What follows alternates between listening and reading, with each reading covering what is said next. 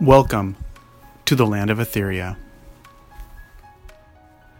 Season one, The Shattering.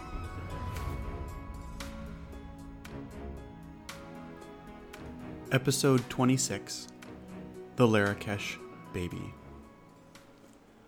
Once upon a time, in the Land of Atheria, there was a Princess Nea and a Princess Lulu, and they went on the most amazing adventures. Nea and Lulu had just freed an old elf lady from being enslaved by a curse. It had happened inside an old enchanted elven keep. When she had decided to keep the yellow tornidian crystal for herself and not use it to heal Atheria. She didn't know that the old elven keep was enchanted, and neither did Nea or Lulu. They would learn more about the old enchanted elven keeps in another adventure. As soon as they healed the old elf, she turned back to her normal elf self, for she was really a sweet old lady elf inside, but also very, very sad. And she began to cry just being around Nea, Lulu, and Wahl. "Why are you so sad?" Lulu asked. "Well, a long time ago I had a baby girl, a very special little girl, and I lost her. And I couldn't find her.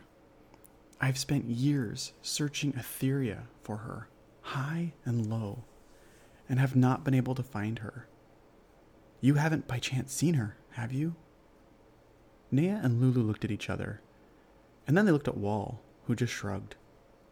"Can you tell us more about her?" asked Nea. "She'd be about fifteen. Her name is Olivia. The only thing I have left of hers is this." And she held out a small baby blanket with a griffin emblem on it. "Will you help me find her?" "We can try," said Nea. Wahl looked at the princesses and was getting sad because he still wanted to find his own family, and he wondered if he would ever find them, and if the wish he made at the well would ever come true. The old elf walked them down the mountain and into the elf town of Larakesh on the beach. It was beautiful, and it was small. But what they didn't know is that they also bred griffins there. It's no use trying to get over the mountains by foot. It'd take you days and put you all in danger. Over here, we travel back and forth by griffin. Let me talk to my friend, and we'll get you a ride. In no time, she was back with a large, majestic griffin for the adventurers to ride on. This griffin, unlike the other two they met, was trained and a nice, friendly griffin. It also wasn't as dark. "Please, take this blanket and find my daughter." When the princesses saw the blanket, they took note of the fabric and that it had an emblem of a griffin on it. "These places, these towers, are sacred for us elves. I was told that when my daughter was born, she had a birthmark on her wrist. Please remember that. And maybe that will help you find her." And with that, the adventurers took flight atop a friendly griffin over Tortura Bay and back home. As they were flying, Wahl couldn't help notice that he had a birthmark on his wrist. And he was almost fifteen years old too. But he didn't say anything about it because he was a little nervous and shy about his birthmark. When he was young, other ogres used to make fun of him for having it. He often tried to hide it because he didn't want anybody else to make fun of him. And he thought, maybe, maybe this girl elf was made fun of too. Maybe she'd understand what it's like to be teased because of a birthmark. When they landed, the first thing the princesses did was send word to all the kingdoms about the lost baby elf. And guess who they heard back from?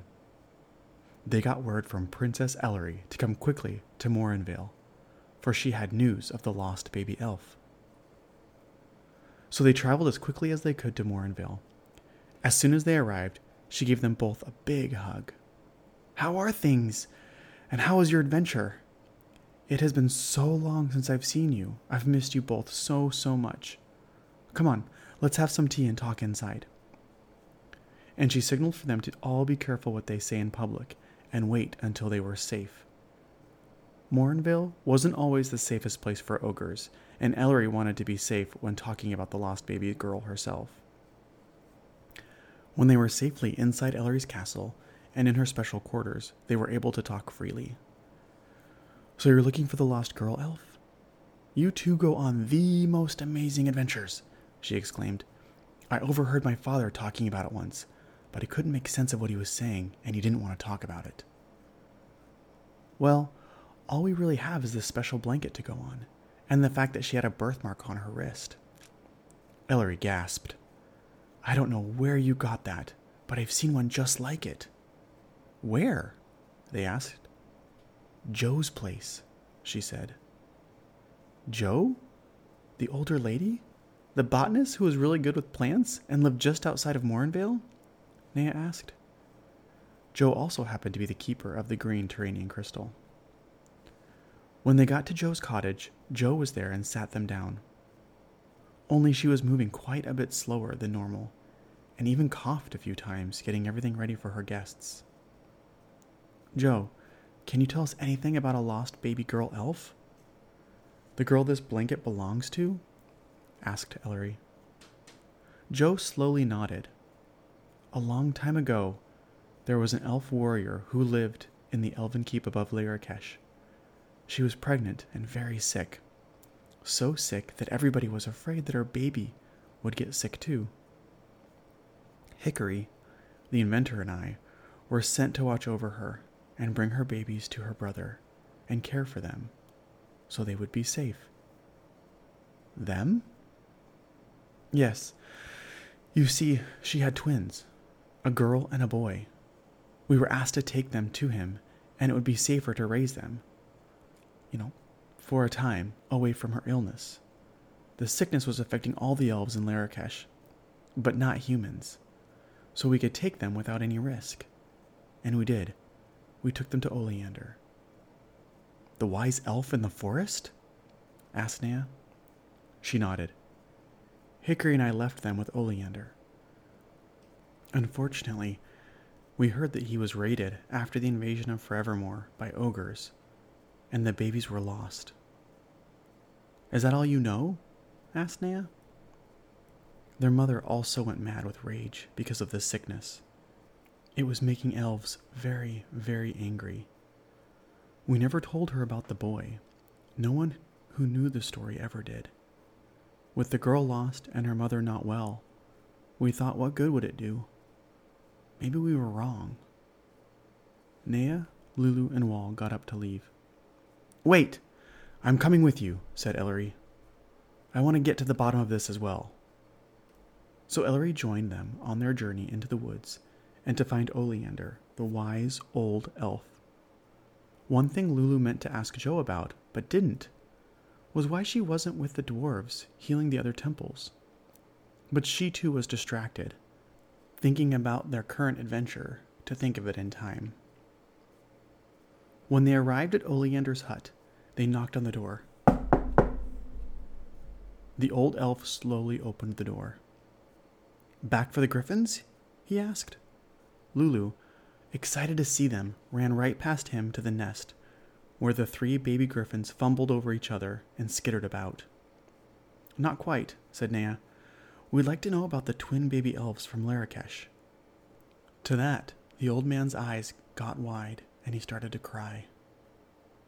"They're lost forever, taken from us by ogres," he said, trying not to look at Wahl. "There was a small band, a strong one, that had learned to use magic. They were seeking revenge after losing their families in the invasion." "Do you remember any of them?" asked Ellery. "They had a sorceress. Torag was her name. She was very powerful." "She took them?" asked Lulu. His eyes started to well up with tears, and he looked away. "Yes, she took them," he said with anger. "She took both of them, Walter and Olivia." "Walter?" "Yes, the boy and the girl, Olivia." But before he could continue, there was a sound from outside, and the griffins bolted out the door. "Ola? Paul?" asked Nea, seeing their two friends walking up to the hut. Nea of Sparland, Lulu of Sparland, Ellery of Morinville, Paul said. And who is this fine ogre? Wahl of Tracod, he said confidently, greeting Paul. Why, hello, Wahl of Tracod, and this is Ola of Ubin, Ola interrupted with a smile. Paul was still getting used to the fact that Ola preferred to introduce herself and where she came from, rather than anyone else. As Ola stretched out her hand and shook Wahl's, Oleander squinted. It was at that moment, too, that the girls saw it. Both ogres, Ola and Wahl, had similar birthmarks on their wrists. Walter? And Olivia? Asked Lulu, letting their names blur into the baby elf names. She hadn't fully put it together in her head. She was more asking herself out loud, while recognizing a pattern. No one had noticed, but Oleander had backed up and was sitting on a chair in the corner. He put his hand to his forehead and was shaking his head. She turned you both into ogres. A family for a family, he said out loud, remembering her cryptic words long, long ago. The ogre sorceress hadn't taken the babies to harm them. She had taken them and turned them into ogres to replace hers. It was no secret that Oleander didn't like ogres after losing his family in the invasion, and then his niece and nephew he lost afterwards. The lost babies of Larakesh? Paul said out loud. Ola looked at him, surprised. You mean I'm an elf? Wahl just looked at Ola and began to tear up. That means you're my sister, he said. And you're my brother, she said. The two hugged, kind of awkwardly, but a very big, happy hug. They had both separately always felt a little different than other ogres, like they didn't quite fit in. However, knowing there was someone else like them who could understand made all the difference in the world to them. By now, Oleander was crying. Will you two ever forgive me? I, tr- I tried to find you, but I was looking in all the wrong places. Nea, Lulu, Ellery, and Paul decided to give the two ogres and Oleander some space inside the hut. They were going to need some time to catch up and figure a few things out. After some discussion, they realized that Walter and Olivia must have been given ogre names when they were baby ogres that related to their elven birth names. When the three of them had been able to catch up and reconcile, Oleander made everyone a large elven dinner, but with some ogre food as well. And the two siblings were so excited to catch up on their lives and their adventures. And they both decided that they would need to go to see their long-lost birth mother as soon as possible. The end. The Land of Atheria is produced by a father-daughter team and made possible in part to its supporting fans. It's contributions from fans like you that keep the adventure going. If you enjoy The Land of Atheria and would like to see more episodes, please visit us at w w w dot the land of atheria dot com and consider supporting the podcast. Thank you, and have a great night.